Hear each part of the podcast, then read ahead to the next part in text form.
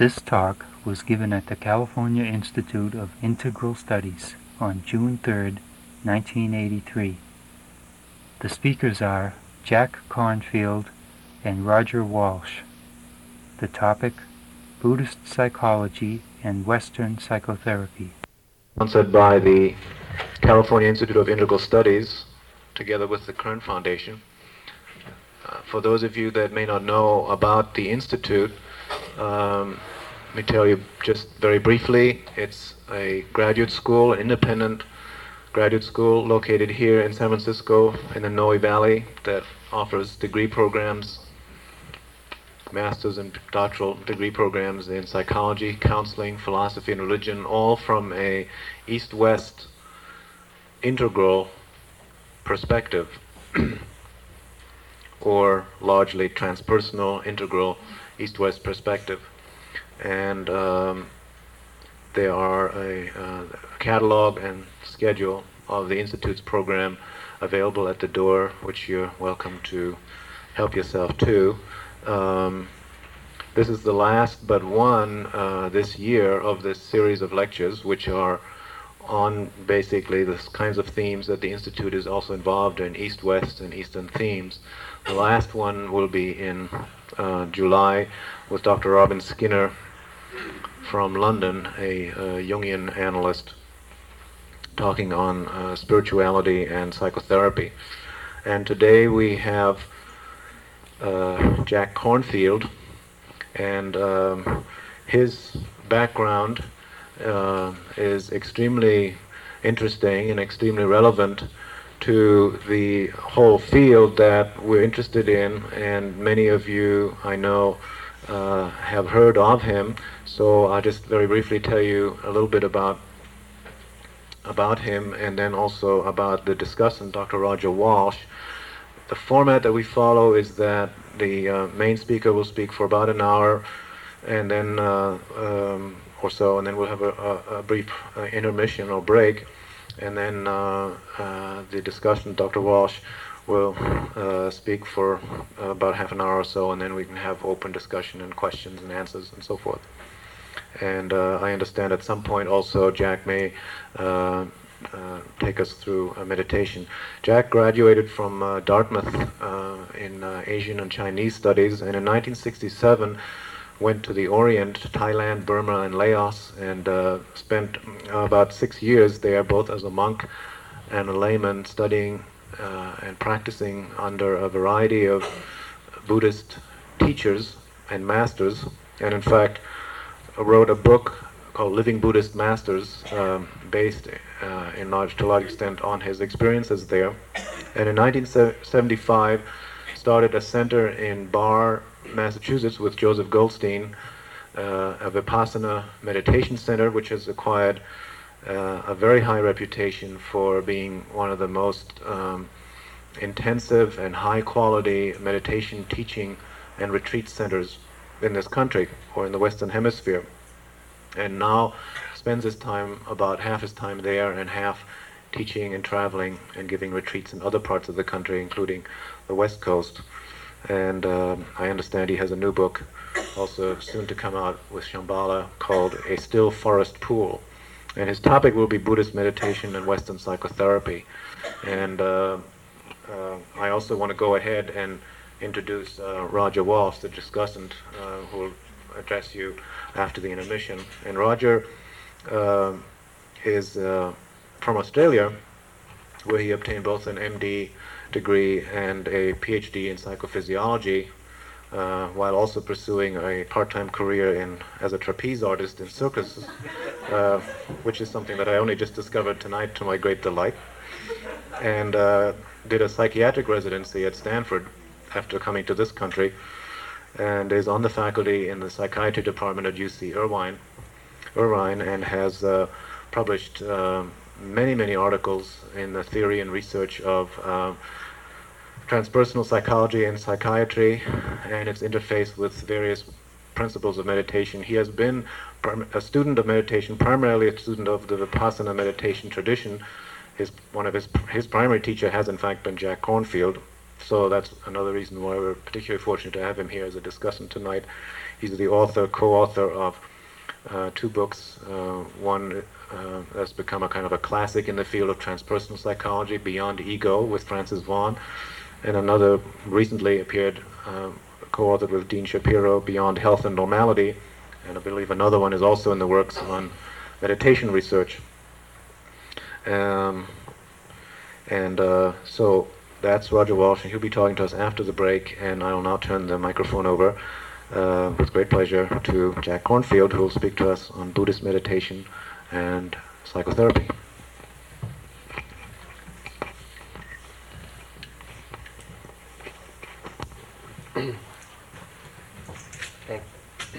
Thank you, Ralph. Um, I should say as well that beside being a trapeze artist, uh, uh, Dr. Walsh also held the world high dive record uh, for jumping some enormous distance, I believe, off a bridge in Australia into into water 100 and some feet below. After which he did his psychiatric residency at Stanford. I think they were in the right order. Um, and my background also includes uh, a PhD in uh, clinical psychology that I did with the uh, Humanistic Psychology Institute here in San Francisco. Um, I'd like to speak to you tonight um, on this topic of Buddhist practice or meditation and psychotherapy. I'd like to speak to you as therapists.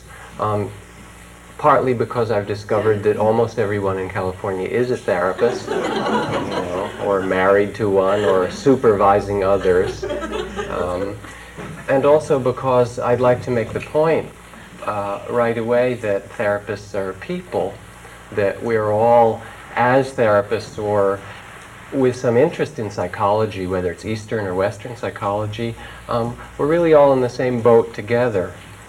Um, we start, whether it's in Eastern meditation practice, whether one goes into a monastery or an ashram for training, or whether one comes to a, to a clinical therapeutic situation in the West, we start with the same basic problems. The problem in Sanskrit is called dukkha, or suffering, or sorrow, or, or inner pain, or neurosis, or difficulty, depression, um, identification, demoralization, some not feeling okay. And it's a tremendously important thing in, in Buddhist and Eastern psychology. Um, it's, it's considered the key for embarking on practice and the key for embarking on a discovery of something greater or higher for ourselves to acknowledge and see that there is sorrow in the world and that there's kinds of suffering in our own lives. And that in that regard, as as humans, whether we're therapists or in the psychology uh, field or game or not, um, it's pretty much the same. Uh, I'm going to read you something. It's a newspaper clipping, a letter from Lewis Tom, excuse me, from George Wald, who was a Nobel Prize-winning biologist at Harvard. Remember a year or so ago when uh, or two when there were uh, talk about a sperm bank for Nobel laureates. Um, an irate woman wrote into the paper uh, after that saying that why should there just be a sperm bank? Should there not also be an egg bank? Um, and although this may seem like a non sequitur, you'll see that it's connected in a way. Uh, George Walds writes back, he says, You're absolutely right, Pauline. It takes an egg as well as a sperm to start a Nobel laureate.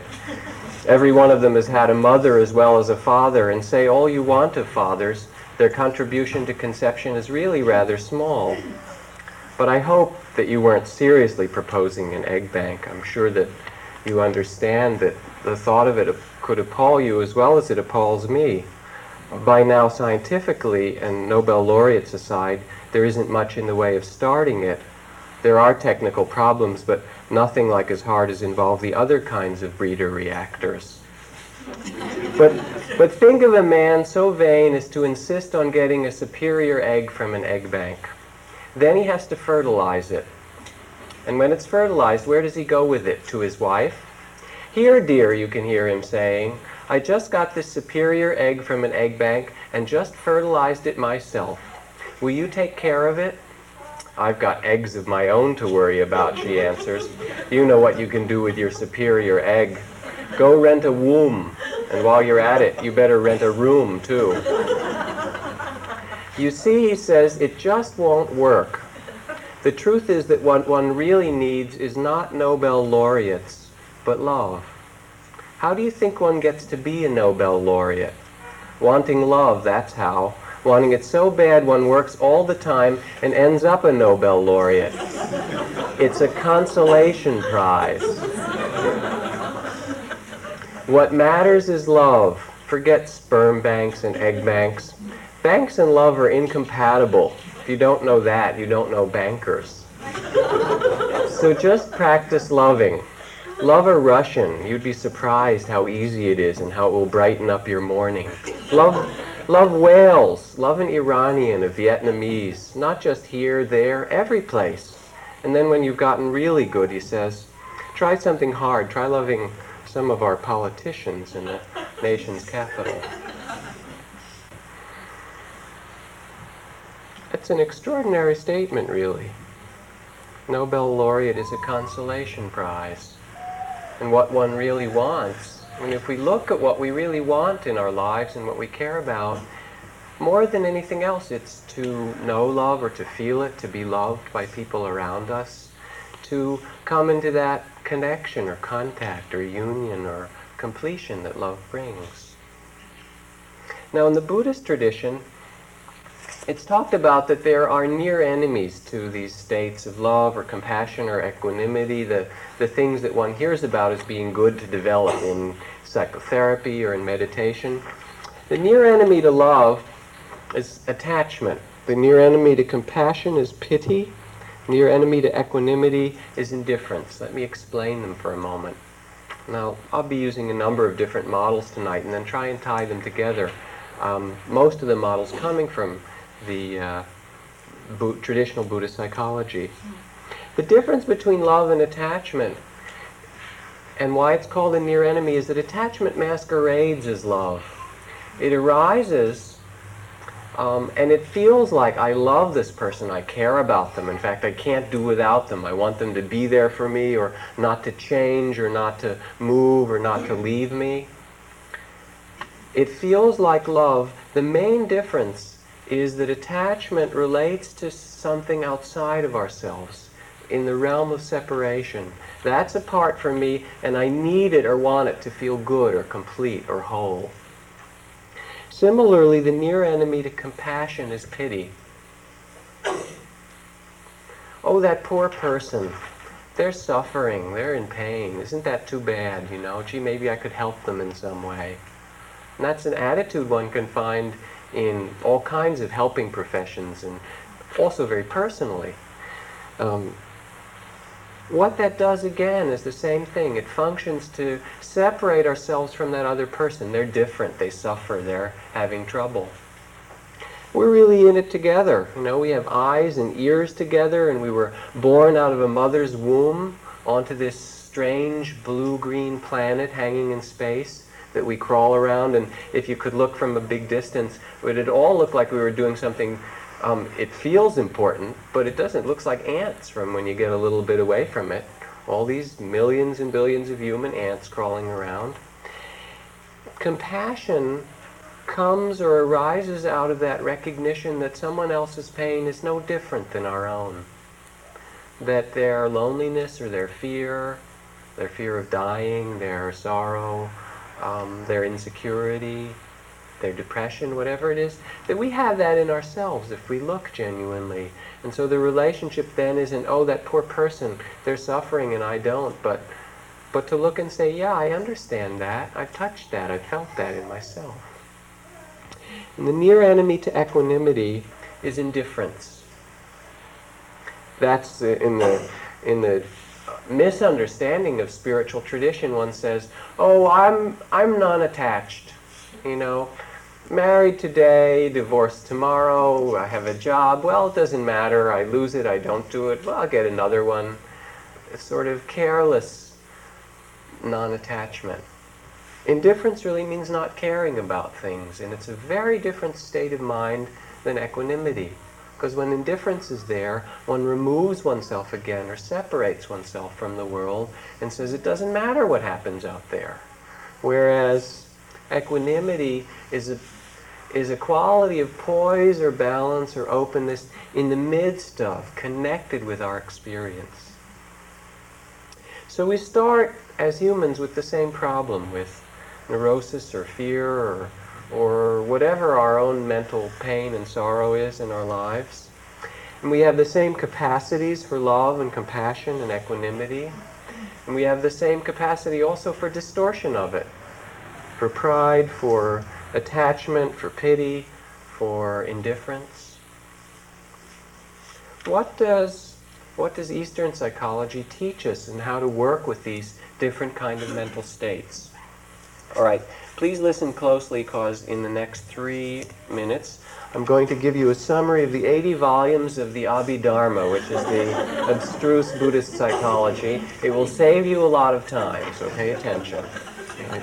There are six things that exist in our world, unless someone can come up with a seventh, but we'll, I'll put the six out. Sights, sounds, taste, smells, bodily perceptions, and mental perceptions, which include thoughts and feelings, uh, mental images, and so forth. Does anyone have anything else in their world they'd like to add? It's not so complicated, really, is it? It seems very complicated some days in our relationship or our work or whatever, but it's really only a play of these six senses. Counting mind in Buddhist psychology as a sixth sense door. That's all you got. You get born in, and you have these things at the end, and you have eyes and ears and sort of these toys to play with, and they have these things, these six things. Now, in Buddhist psychology, there is a concomitant quality called consciousness. And in, in this psychology, consciousness has a particular definition. Its definition is that quality of mind which knows an object.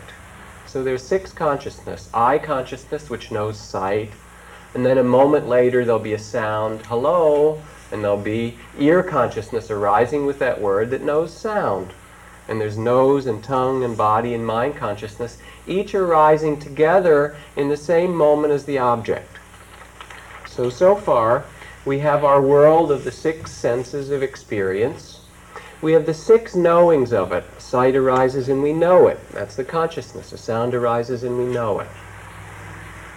There's a third element to the Abhidharma or Buddhist psychology, which comes in between those two, but I don't have three arms, so I'll hold up the middle one and you can pretend the other two are here. And this is, it should actually say on the back, mental factors.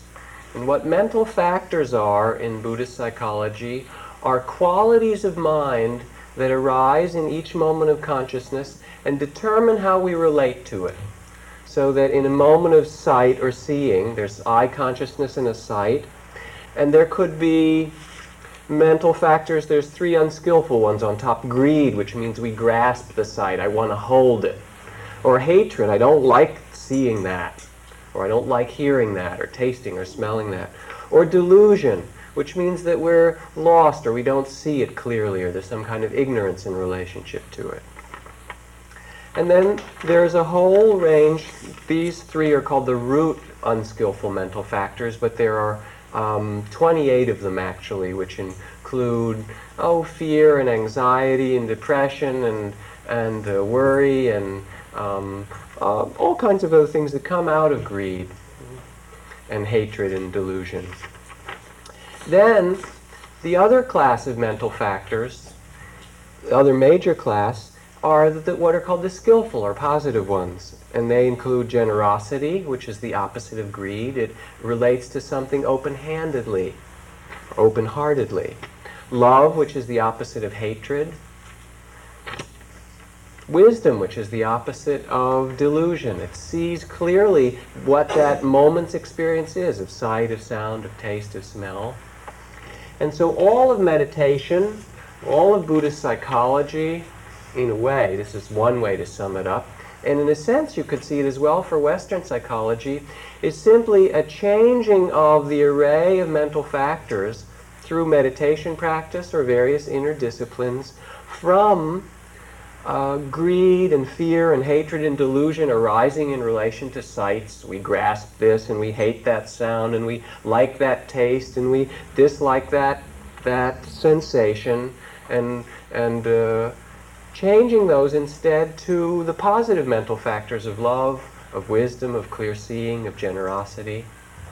And there are a whole lot of meditation exercises where, when greed arises, it gets transformed into generosity, or when hatred arises, it gets transformed into love. It's that simple um, in one, one way of looking at it. And what's lovely about that, about the Abhidharma and Buddhist psychology, of that particular model is that it describes most every path of practice because it's not just doing Buddhist meditation, but uh, the various kinds of psychotherapy one could be involved in, or many other spiritual practices, all work to change the attitude or the mental qualities which we bring to our experience. Because you can't stop experience. You always have sight, sound, taste, smell, body and mental experiences, and the knowing of them. What can we change? What can change is how we relate to those experiences. Now, I want to use, I'm going to give about six quick models and then maybe I'll relate them together if I have time. Um, I've been given an hour and I might go over a little bit if I feel like it. um, I, I had an argument with my girlfriend before I came here, so I'm not in a very good mood. Sort of, I'll try not to take it out on you. You know, one morning I was leading a retreat for 150 people, and it was the closing morning, and we always do a loving kindness meditation for, for all these people. Um, uh, and so I was leading a loving kindness meditation in my best meditation teacher voice. You know, close your eyes and oh, let your heart open and imagine someone that you love a lot and send them thoughts of love. And then I'd pause for people to do that. And in the pauses, I was thinking, God damn her. I, had a fight with my girlfriend that day, too. You know, I'm going to call her and tell her off. And then I'd say, and now imagine someone else that you love very much. You know, I'll get her, you know. Um, yes. I think that's very important, and it'll get tied in later in the talk. See. We'll see because what, what the, the main difference is is one's attitude even in relation to anger or other things that it, that it doesn't have to be something that one heaps judgment and all these other things on top of. We'll get to that. All right. This model comes from a very well-known psychiatrist named jerome frank. He's one of the deans of american psychiatry emeritus professor at johns hopkins and one of the people who started group psychotherapy in this country in the 20s or 30s or something like that and a, and a wonderful adventurer in consciousness. He's also been involved in all kinds of spiritual practices. And he was trying to figure out in all the kinds of therapy he'd seen, what were the things that made it work? What were the things that made people change? And so he wrote down three, and an article comes, if you like, the reference from the Henry Ford Hospital Journal of Medicine. It's 1978 or something like that. Um, three things that he saw common to the many kinds of therapy he observed. The first was emotional arousal. That is to say, the place that we most get stuck and most often get stuck is in the realm of feelings. Anybody who's looked at themselves very much will see that. And it's real interesting. I mean, the basic process in beginning in therapy, anyway, is to see um, that people are going on and on about their story, he said and she said or whatever, and then if you look a little below the story and you feel, now what's going on? What are you feeling? Well, I'm angry or I'm sad or I'm hurt or or I really love that person and I want to touch him. There's something that's calling to be felt that keeps the record player going on at the story. And in the Buddhist psychology, there's something called the chain of dependent origination. And in dependent origination, the place where we get stuck most is attachment to feeling. And I won't present the model of dependent origination, but it's elegant. Anyone could look it up who's interested. So the first thing he saw was the necessity for emotional arousal that people get in touch with or see the feeling level where we most get caught. The second thing is enhancement of hopes. And that simply means someone comes in to see you, and by their very coming in to see you as a meditation teacher, which I am at times, or as a therapist, or whatever you happen to do, it's like a statement that there's some possibility things can get better, that, that there's hope for something. And one feeds that hope in a genuine way by saying, yes, it is possible. You can get a less stuck or less identified or less neurotic or less fearful or whatever it happens to be. So it's enhancement of hopes. And the third was increased sense of self-mastery. That through the meditation discipline or through the speaking in therapy or the screaming of its primal scream or the breathing of its breath therapy or whatever it happens to be, you get a sense that you can pay attention to things that were previously fearful or difficult before, or you can meditate and experience things that um, might have been difficult or, or are new to you in some way, that you can expand or open your sense of yourself. And those things which were previously difficult or fearful get transmuted into something that's workable. And your, your sense of your own self mastery, of your well being grows.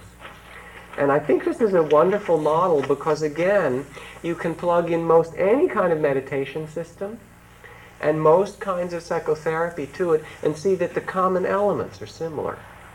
He also added a fourth one um, afterward. He said that the other element, and he didn't quite understand it because it's kind of mysterious, as I'm sure you under, understand, is the quality of love or hu- love and humor.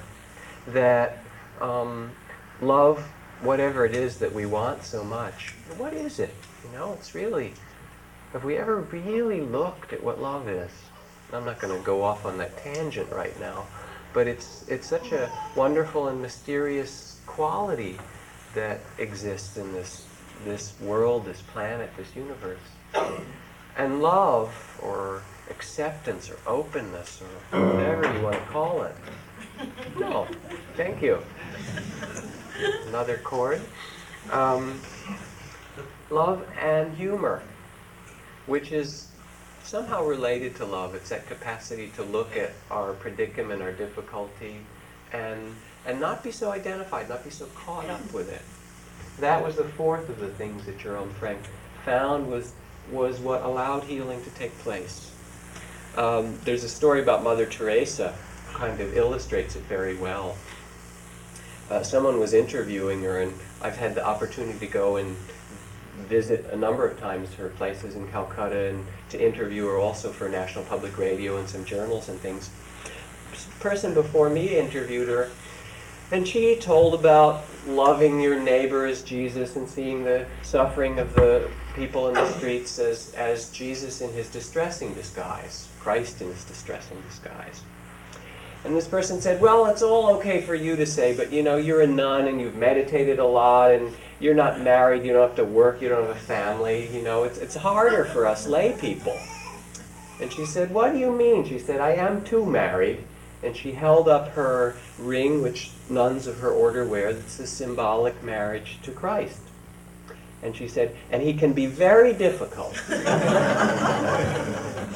so it's not just it's not just that it's difficult for you or me, and Mother Teresa has difficulty. and it's that quality that allows healing to take place, all right? Now, there's something else that this points to. Um, and that is that one wants to learn to move, whether it's in psychotherapy or in meditation, from the content, from the level of content to the level of process. Okay, therapy doesn't go anywhere very much with a story. You know, people come in and they say, "Oh, it's real bad. I am cast as King Lear, you know, or whoever it happens to be in their drama, and it's just, you know, things are not going well." And they say, "Can you help me? I would really like to be Romeo, you know, or I want to be Juliet, or whatever their thing is."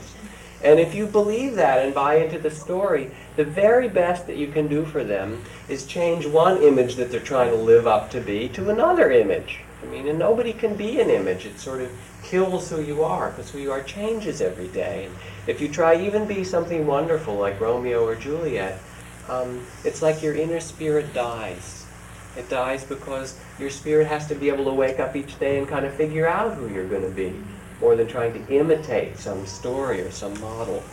And so part of the process of meditation practice and psychotherapy is going from levels, from a superficial level to deeper ones. First from the level of story, down to the level of what feelings are there, which keep stories stuck and going round and around. You know the top 10 tunes of this week. You, you find them in meditation, you find them driving, they're, they're kind of always playing. From story to feelings, from feelings generally to fears. This talk is continued on side two of this cassette at this point. Point. From story to feelings, from feelings generally to fears as well. What are we afraid of? Afraid of feelings, afraid of being angry, or afraid of being left, or being hurt, or we, you know, we all have our particular tune that we play over.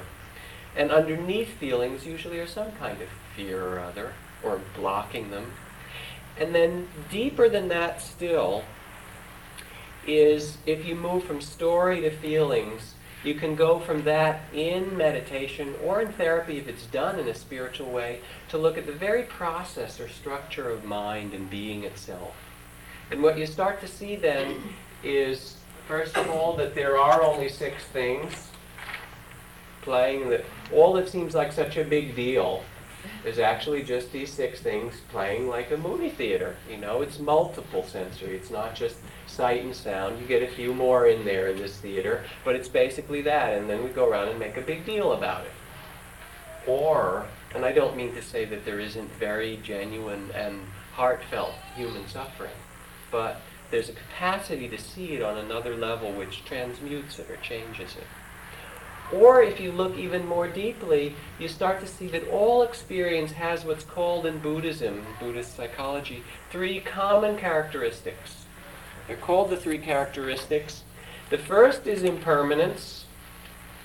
That means that whatever you look at, if you look really deeply, is in change. Every moment, seeing, hearing, smelling, tasting, thinking, planning, remembering, all the mental processes, you know, you want to be Romeo or Juliet or whatever you want to be. How could you be that? Has anybody got a a sight or a sound or a feeling or a thought or a body perception to stay very long? They always change, don't they? They keep revolving and changing and moving. And so one of the very deep things that you get when you get a little quieter and you take time to look is that what seems solid, I and the other, create this solid world, is really very much impermanent. Every moment it's a flux of change. Now, we don't like to look at it because impermanence means what else? There's a near enemy to these three things. The near enemy to impermanence is insecurity. Well, geez, if I really look, I'll see it is changing. If it's really changing, where can I stand? You know, where will I be safe if I really look? You won't be. There's a safety that Alan Watts published a book about. He published lots of books, but this is a lovely title of one of his books. It's called The Wisdom of Insecurity. And that's the place of safety, of seeing that I, I hate to tell you this, but in case you don't know, you will die, you will get old, you will probably get sick. Um, things that you love that you're together with, you will be separated from. Things that you don't like, you will probably be joined with at some time. you know, that's sort of how it goes. Right? That leads to the second of the three characteristics, which is called suffering or unsatisfactoriness. Okay, unsatisfactoriness means basically that because everything is in change, wherever you look at it, there's nothing that you can find satisfaction in. You get a pleasant taste, it's wonderful, and then it's gone. You know, where did it go? And then you have a pleasant sound, oh, that music, oh, then it's over. Where did it go? You know, or a pleasant body sensation, or a pleasant uh, smell. and then it's gone. Where does it go? It disappears. And so none of those things can you grasp and say, all right, here I'll be happy and it'll last. Not a person, not an experience, not a thing. So it's unsatisfactory. Its near enemy is pain. The near enemies mean why we don't want to look at it, okay? And the fact is, again, um, just like I was saying about, about death, really, um, being born on this planet as you have somehow got yourself stuck to be, um, they tell you the bad news. There is light and dark, there is up and down, there is pleasure and pain. Okay? Is, and you can't not have them. You're on the wrong planet if you don't want them. You know, you get pain and you get pleasure, and they alternate. And it's and even if you got a lot of pleasure, do you ever really look at pleasure? You know, you that wonderful taste or that wonderful sensation or something, and even right in the middle of it, there's something a little painful about it. Did you really look? Because it's it's going to go in a second. It's going to disappear.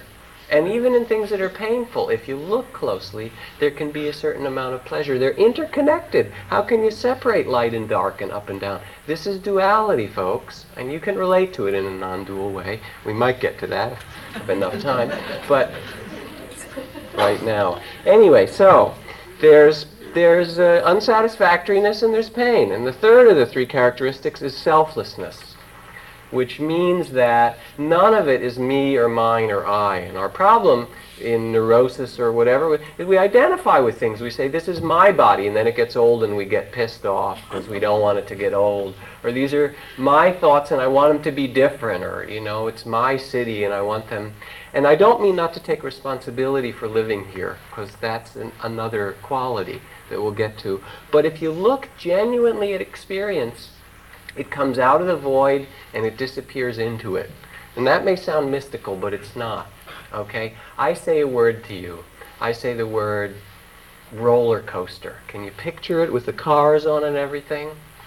Can you imagine a roller coaster? Okay, fine. I say that word, roller coaster, it communicated, it got into your ears through this vibration in your brain, did this thing, and you made this picture. Nobody understands how that happens. No psychophysiologist. Nobody, by the way. It's all really mysterious. Roller coaster, okay. It's gone. That word is gone now. Where did it go? It disappeared. Elephant. Can you picture an elephant? All right, now I'll stop saying it and I'll say some other word. Gone it's gone back with Alexander the Great and the pyramids, you know, and uh, George Washington chopping down the cherry tree if he ever did. It all, this whole talk, I've talked half of the time I'm allowed this evening or so, it's gone. And this morning, where did that go for you? And last night's dreams, and yesterday. It all disappears, and the new stuff presents itself out of the void. It doesn't seem like it exactly, but it does. It's really extraordinary. So that's the third characteristic, that it's all changing, that you don't own it. You can't say, well, I'm that, because it all disappears. Now, my teacher, Ajahn Chah, used to say that um, there were two kinds of suffering, speaking about working with pain and unsatisfactoriness um, sort of a, a, variation on suffering is grace theme. When I went to see him, he said, I hope you're not afraid to suffer. I said, I didn't come to suffer. I came to be a monk and learn to meditate and be happy. And he said, there are two kinds of suffering. There's that which leads to more suffering, which most people are involved in, grasping and, and clinging, and that which leads to the end of suffering, which is basically our willingness to see that the world is up and down, light and dark, pleasure and pain. Um, and, and when he knew when I began teaching some years ago, he kind of elbowed me one day and winked and he said, Don't be afraid to let them suffer. You know? And it's a terribly important thing as a therapist or as a, a meditation teacher that people, people have a pain as part of your birthright, as is uh, pleasure. And Mother Teresa was exquisite when I, last time I talked to her. She's saying, she said, you know, I don't know what the world would do without without the constant offering that we make of suffering as well as our joy. That somehow it, it makes our life rich to have both parts and to understand that in some way.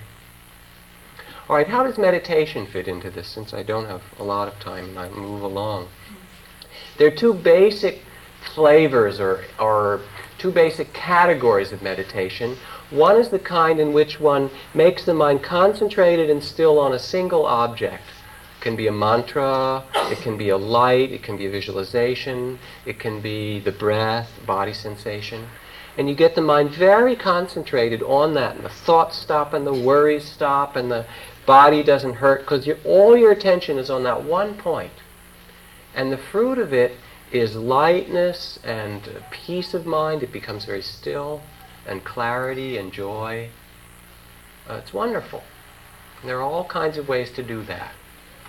The other kind of meditation is meditation um, which Vipassana meditation fits into, which pays attention to changing objects. Instead of trying to fix the mind on one point to get it quiet and calm, one meditates on the changing objects of experience, of seeing and hearing, smelling and tasting. All are different things as they happen. Zen is another one that does that. You sit and you pay attention to what's going on to you. There are many other meditation systems that, that do that. Now, that second kind trains awareness or attention or balance of mind in the midst of our activity. And it makes meditation, that kind, particularly like psychotherapy, in that you allow your experience to happen and you practice changing your relationship to it by being attentive or mindful. What mindful? Mindful is such a kind of creepy, dull word, and it's a very important quality actually. It should be mindful, fullness. Mindfulness means being there with your whole body and spirit and mind somehow together to experience, to be present. You know, we can walk in beautiful Golden Gate Park, la di da, it's a nice sun, sunny afternoon, and take a lovely walk through the park, and then you come back after your lunch hour to work. And did you have a nice walk? Yes. Was the park nice? It was beautiful. And if you really look, many of us will have been there about 5%. The other 95% is thinking, now when I get back, I've got to write that and call that person, and why did she say that, and he did this and we're off someplace else. And mindfulness means the, developing the capacity to be here in a full or complete or present way, which can be trained in meditation, in dialogue, in psychotherapy. Hey, what's happening to you? Can you feel that? What's going on? What's your experience? You can learn to be more full or present with it. Um, all right, so. Hmm. What I want to present now is another model that builds on the quality of mindfulness. And for me, it's a really key one in understanding, again, the way that both meditation and psychotherapy work, relate to one another, and also how Eastern and Western things fit together a bit. This model is called the seven factors of enlightenment. Okay? And these are seven qualities of mind, like generosity, love, and wisdom. They're seven mental factors which, in Buddhist psychology, when it said when they're cultivated highly or developed well, they lead to enlightenment or awakening or liberation or freedom from being caught by sights and sounds and tastes and smells and all the things that, that we get stuck in. Okay, the first and primary quality is this quality of mindfulness, which is opening to, allowing, seeing clearly, not judging. Mindfulness allows us to hear to feel, to experience our judgments, our fears, our loneliness, our joys, our love, our excitement, our desires, all of these things without trying to change them. It has three functions. One, it sees clearly what's there without trying to change it. Secondly, it brings with it the rest of the factors of enlightenment, which I'll describe in a moment. And thirdly, it functions to balance the mind. So it's the central part of Vipassana practice, and it's also the central thing in Gestalt therapy. And it's the central thing, actually, if one understands it correctly in psychoanalysis. Mindfulness means bringing attention or awareness to what one's experience is. Now, the other qualities of the factors of enlightenment, there are two, two uh, categories. Three of the remaining six are arousing qualities, and three are stabilizing qualities. the arousing ones are energy, investigation, and rapture. energy or effort means what? It's very important in, in therapy or in practice. It means the effort or the energy to be aware, to pay attention. It Doesn't mean the energy to change something or make yourself different or try and become some fantastic bodhisattva or any of that nonsense. It means simply to pay attention to what's true for you in that moment. Effort to be awake. And it grows, it's developed in therapy, it's developed in meditation practice. You see how it can build. Investigation in Sanskrit Dharma Vichaya is the, or Pali Dhamma Vichaya, is the quality of mind that looks to see clearly what's happening. It's the quality of really noticing what's going on. And the third of the arousing qualities, or the factors of enlightenment, is rapture, or its other translation is interest. The word is piti in Pali, or priti in Sanskrit. Rapture and interest. What it means is it's the quality if you're out in the desert and you've been walking for a long time and you see an oasis and you go, oh boy, you get very interested right away what's over there and what it will do for you. Rapture and interest is that quality of mind where you start becoming really interested and delighted to look into or see what your experience is. So, e- energy or effort to pay attention, investigation, rapture and interest. And these three are balanced mind in the mind so that the mind becomes very steady. And when you look at something, you can really stay with it. The next factor of enlightenment is tranquility, which is a peacefulness of mind. It's when the mind becomes peaceful and not, not uh, disturbed and agitated. Then the clarity comes with that peacefulness. And the third quality of the factors of enlightenment is that of equanimity or balance in relation to all of our changing experience. Now, what's interesting about these factors of enlightenment in terms of Eastern Western psychology is that Eastern psychology has predominantly trained people, clinical psychology I'm talking about, in this side of it. These two are really balanced. You learn to look, you learn to investigate, you learn to pay attention um, and get interested, and you bring the energy of awareness. That's Western psychotherapy. The Eastern tradition, if anything, has emphasized or perhaps overemphasized tranquility, concentration, getting very quiet and peaceful. Oh, I meditate, I'm getting so happy and peaceful, you know, and that's sort of the way it's talked about and experienced in many, many systems. The factors of enlightenment are beautiful because they say that for true awakening to occur, both of these sides, this is a marriage in a way of East and West, have to come together there needs to be both a stabilizing and concentrating of the mind so that you can see deeper than just the shallow level of thoughts and the story level that we get caught in. To see really deeply into the structure of mind and consciousness and what it is requires concentration and tranquility. But it can't be that alone. It has to be co-joined with investigation and energy and, and rapture. And together, then, those two aspects in a meditation practice or in psychotherapy, however they're developed, you can do them in Sufi dancing if you do it properly with attention and concentration and awareness. All of those allow one to focus the mind and then to see deeply and clearly. The key to all of it is mindfulness or awareness. And I'll tell you a secret. It's a very important one, actually. And that is that mindfulness when it's deeply understood, is the same as love. It's a quality of mind which sees without wanting or trying to change or judge anything.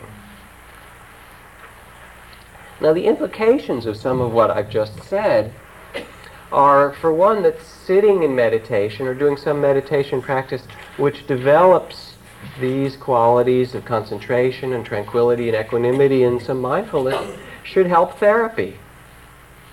And what I've discovered, because I also work as a clinician, um, I teach a lot of large meditation retreats, and people will come for 10 minute interviews and talk about what's happening in their meditation.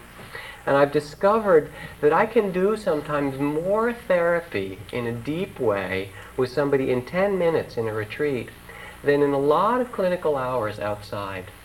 And I was trying to figure out why.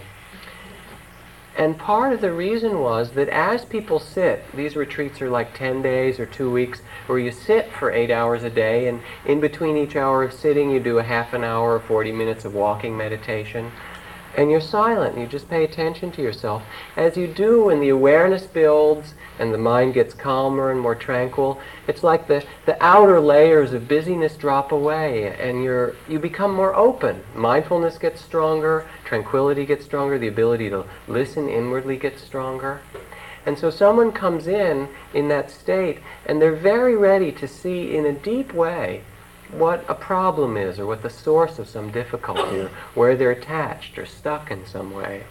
Whereas when people come off the street for therapy, there's lots of time that takes to, to quiet down, to even get in touch with their body, to get through some of the, the more obvious defenses um, for building a sense of trust that develops over, over time in the meditation practice or openness.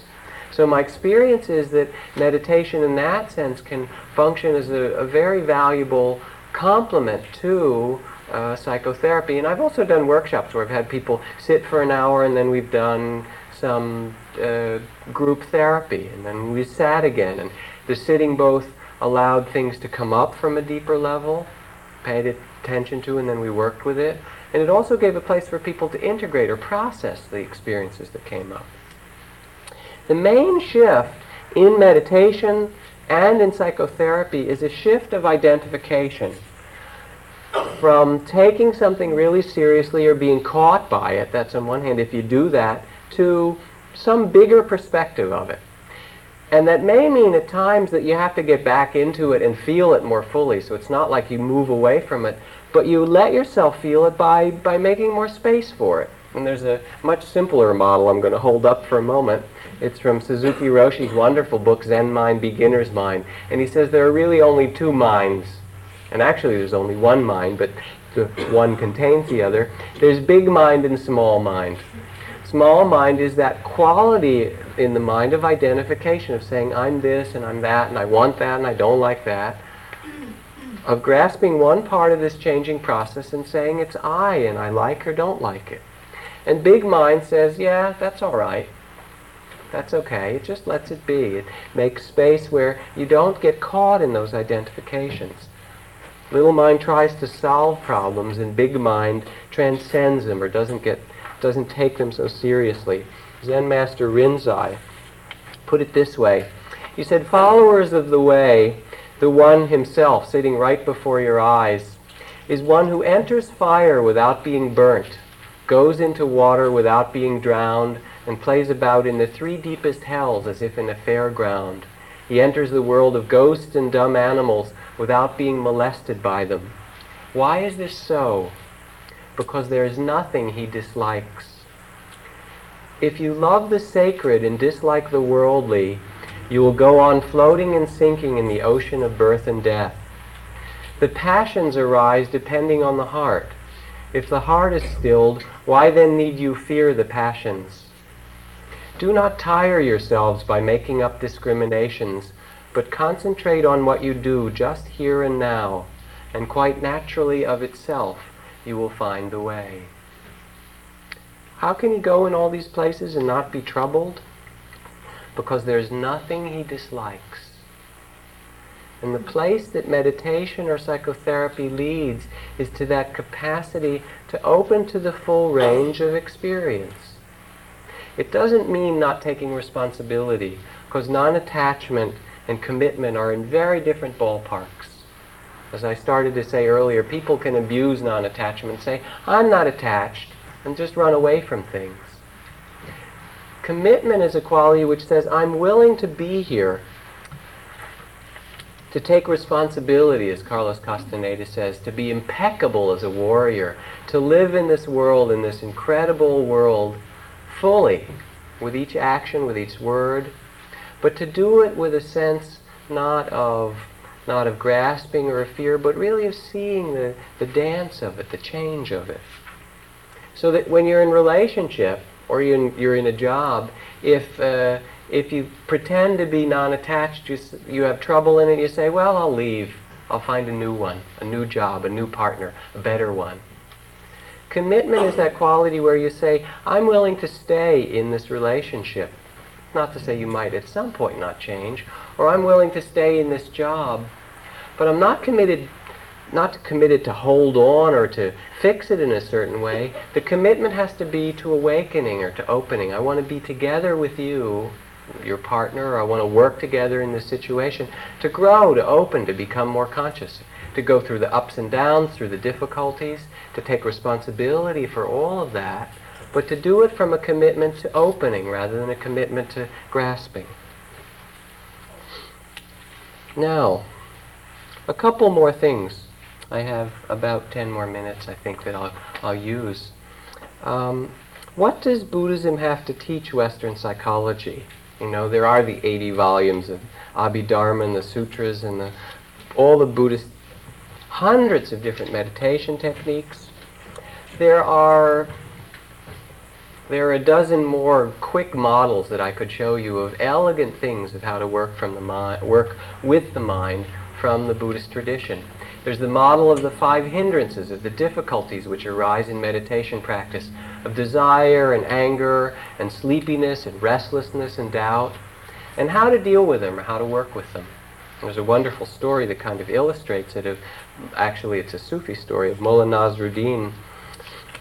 Um, he's traveling between the border of Persia and Turkey with his donkey every day, and the guards think that he's a smuggler because he looks kind of questionable, and they stop him and they check him and they look. Even the saddlebags they dump out, and there's nothing there. They're looking for opium or jewels or something like that. They find nothing. Each day he goes across the border in the morning with his donkey, and then he walks home at night, and they find nothing. Get more and more suspicious, search him more, more thoroughly. One day, a border guard meets him in the bazaar in the marketplace in Turkey, and he says, You know, Mullah, he said, I've retired, and I don't work for them anymore, but I'm dying of curiosity. We know you are smuggling something. We just, we could tell. I mean, you're looking richer and more prosperous, and we searched you, we couldn't find it. If you tell me, I won't tell them, but please ease my curiosity. Just what was it you were smuggling? He said, Simple, donkeys.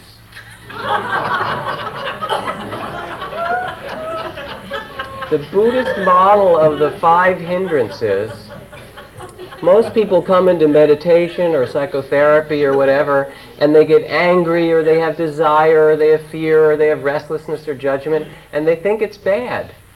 And actually, it's the donkey. It's the most obvious thing. And what mindfulness or what meditation training is about is it teaches us how to work not with the opium of some wonderful mind state or the jewels of insight. They come and they go. They're really kind of cheap. It teaches us to work with the donkey, with the thing that's really happening. How to be aware of our fears or of our knee pain, of our back, of our aging, of our loss in relationship, of our whatever it happens to be, with balance, with openness, with big mind. So there's a whole model about that. I won't say anything more about it.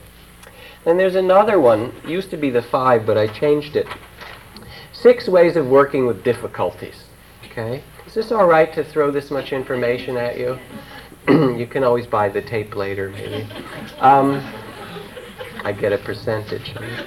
Uh, okay, this is ways to work with difficulties as they arise in your meditation or in psychotherapy. The first and the easiest is to let go. And sometimes you can actually do it. If you ever had the experience something that's difficult arises and oh, it's terrible, whatever, and you look at it and you say, I'm just going to let go of it. And not suppress it or repress it or anything, but you really just let go of it. Have you ever had that moment? I'm sure you have. It's a wonderful capacity we have. So that's the best way, or the easiest. They get more difficult and also a little more karmically tricky as we go down the list here, but that's the simplest one. Now, if you can't let go, the next level, the next easy thing to do is to let it be. What's the difference? Well, let go means you let go and also it disappears. Let it be and let go and let be are both aspects of mindfulness. is that you're angry or you're sad or you're caught up or whatever, and you say, okay, I'm angry, I'm sad, I'm caught up. And you just let it be there and you don't want it to go away and you don't try and change it. And then what does it do if you let it be? Anybody got an idea? Eventually it goes away because nothing stays, you know? Okay. So that's a pretty simple way too of letting things work themselves out. Now, then the other ones. Suppression, that's a useful one. What? You say suppression is useful? We're supposed to not do that. There are times when it's helpful.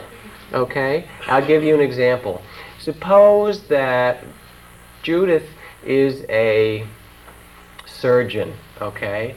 She's on call now. She's at home and she's having a fight with her husband or her boyfriend. Just imagine that, you know, and they're really into it and her beeper goes off. Beep, beep. Get in the car, run to the hospital, time for open heart surgery. that is a very good time to put aside all the stuff with her boyfriend or her husband, whoever, and do the surgery. You know, leave that alone. So suppression has its functions. They're appropriate or safe or skillful or good times to work on stuff that's difficult. Sublimation. I think I have them reversed actually, these two. It doesn't matter. Sublimation means you know, both it can be outer and inner. You, you, can be angry and you can sublimate physically by going and chopping your winter's firewood and getting out some of your anger. And I, I study a little bit of Aikido and, and Aikido sword play, and I found that really useful when I get angry sometimes. Not always, but. Um, or inner sublimation. You can take, for example. Thank you for listening. To learn how you can support the teachers and Dharma Seed, please visit dharmaseed.org slash donate.